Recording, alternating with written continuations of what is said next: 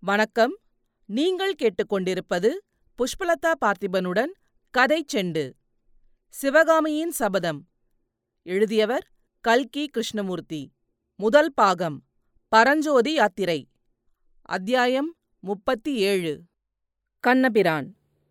முன் அத்தியாயத்தில் கூறியபடி இதயத்தில் பெரிய பாரத்துடனே மடத்தின் வாசற்பக்கம் வந்து ஆயனர் தம் உள்ள நிலையை வெளிக்காட்டாமல் சமாளித்துக் கொண்டு சிவகாமியை பார்த்து குழந்தாய் இப்பொழுதே நாம் ஊருக்கு திரும்பி விடலாமல்லவா?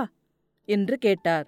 கமலியை பார்த்துவிட்டு காலையில் போகலாமப்பா என்று சிவகாமி மறுமொழி சொல்லிக் கொண்டிருக்கும் போதே கடகடவென்ற சத்தத்துடன் இரட்டை குதிரை பூட்டிய ரதம் ஒன்று அங்கே நின்றது. அதை ஓட்டி வந்த சாரதி ரதத்தின் முன்தட்டிலிருந்து குதித்து வந்து மடத்து வாசலில் ஆயனரும் சிவகாமியும் நின்று கொண்டிருந்த இடத்தை அடைந்தான். அவன் நல்ல திடகாத்திர தேகமுடையவன். பிராயம் இருபத்தைந்து இருக்கும். ஐயா இங்கே மாமல்லபுரத்திலிருந்து ஆயன சிற்பியாரும் அவருடைய மகள் சிவகாமி அம்மையும் வந்திருக்கிறார்களாமே நீங்கள் கண்டதுண்டா? என்றவன் கேட்டான். ஓஹோ கண்ணபிரானா? எங்களை யார் என்று தெரியவில்லையா உனக்கு? என்றார் ஆயனர். அதுதானே தெரியவில்லை. இந்த சப்பை மூக்கையும் இந்த அகலக்காதியும் எங்கே பார்த்திருக்கிறேன்? நினைவு வரவில்லையே என்று கண்ணபிரான் தன் தலையில் ஒரு குட்டு குட்டிக் கொண்டு யோசித்தான். என் அப்பனே மண்டையை உடைத்துக்கொண்டு எங்கள் மேல் பழியைப் போடாதே.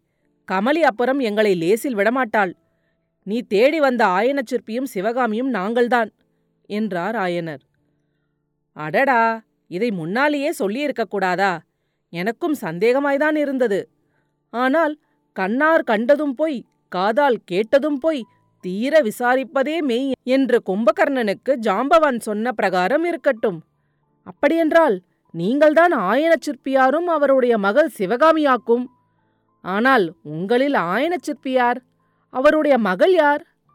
என்று விகடகவியான அந்த ரதசாரதி கேட்டுவிட்டு அந்தி மாலையின் மங்கிய வெளிச்சத்தில் அவ்விருவர் முகங்களையும் மாறி மாறி உற்று பார்த்தான். சிவகாமி கலகலவென்று நகைத்துவிட்டு அண்ணா நான் தான் சிவகாமி. இவர் என் அப்பா. நாம் நிற்பது பூலோகம் மேலே இருப்பது ஆகாசம். உங்கள் பெயர் கண்ணபிரான் என் அக்கா கமலி.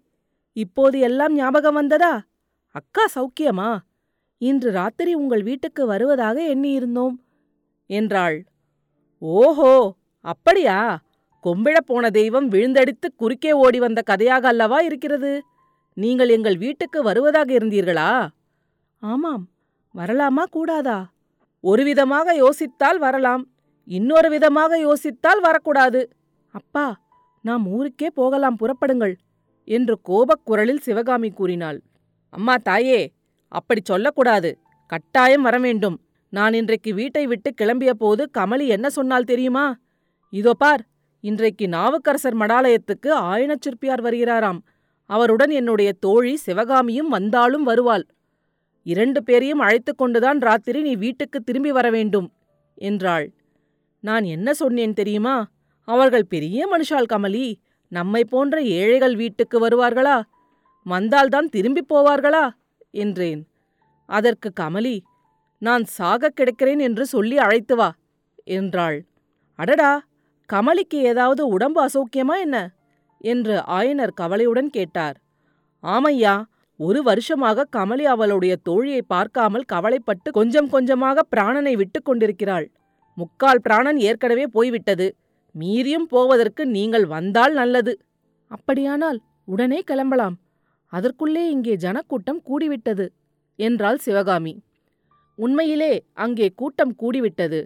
நகரத்தில் அந்த நெருக்கடியான பகுதியில் ஆயனரும் சிவகாமியும் அரண்மனை ரதசாரதியுடன் பேசிக் கொண்டிருக்கும் காட்சி ஜனக்கூட்டத்தை கவர்ந்து இழுத்ததில் ஆச்சரியம் என்ன ஆயனரையும் சிவகாமியும் கண்ணபிரான் தான் கொண்டு வந்திருந்த ரதத்தில் ஏறிக்கொள்ளும்படி செய்தான்.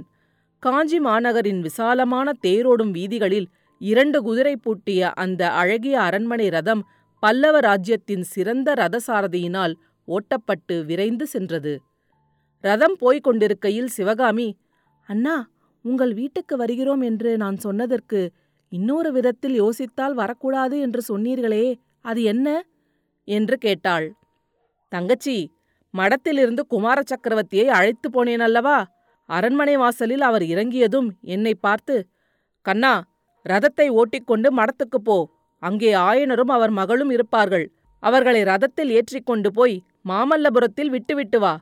அவர்கள் வேண்டாம் என்று சொன்னாலும் கேட்காதே என்று கட்டளையிட்டார். குமார சக்கரவர்த்தி அவ்விதம் கட்டளையிட்டிருக்கும்போது நம்முடைய வீட்டுக்கு அழைத்துப் போகலாமா என்று யோசித்தேன் என்றான் கண்ணபிரான். சுற்றி வளைத்து பீடிகை போடாமல் உங்களால் ஒன்றும் சொல்ல முடியாதே என்று சிவகாமி கேட்டாள். முடியாது தங்கச்சி முடியாது. அதற்கு காரணமும் உண்டு. முன்னொரு காலத்தில் நான் சின்ன குழந்தையாயிருந்தபோது நிறுத்துங்கள் நான் அதை கேட்கவில்லை.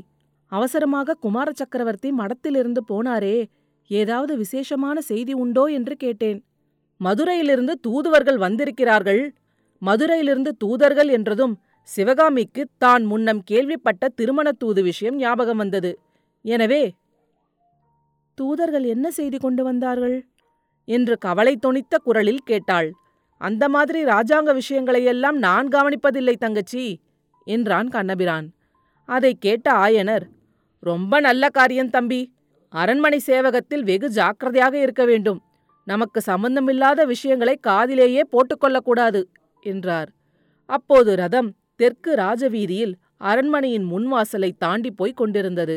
வீதியின் ஒரு பக்கத்தை முழுவதும் வியாபித்திருந்த அரண்மனையின் வெளிமதிலையும் முன் வாசல் கோபுரத்தையும் அதை காவல் புரிந்த வீரர்களையும் உள்ளே தெரிந்த நெடிய பெரிய தாவள்யமான சுவர்களையும் படிப்படியாக பின்னால் உயர்ந்து கொண்டு போன உப்பரிகை மாடங்களையும் சிவகாமி பார்த்தாள். தன்னையும் தன்னுடைய இதயத்தை கவர்ந்த சுகுமாரையும் பிரித்து கொண்டு இத்தனை மதில் சுவர்களும் மாடக்கூடங்களும் தடையாக நிற்கின்றன என்பதை எண்ணி ஒரு நெடிய பெருமூச்சு விட்டாள். அடுத்த அத்தியாயத்தில் விரைவில் சந்திப்போம். கதைச்செண்டு பற்றி உங்கள் நண்பர்களிடமும் உறவினர்களிடமும் பகிரவும். உங்கள் கருத்துக்களை கமெண்ட்டுகளில் பதிவிடுங்கள். உங்கள் கருத்துக்களை கேட்க ஆவலுடன் காத்துக் கொண்டிருக்கின்றேன். நன்றி. நீங்கள் கேட்டுக்கொண்டிருப்பது புஷ்பலதா பார்த்திபனுடன் கதை செண்டு.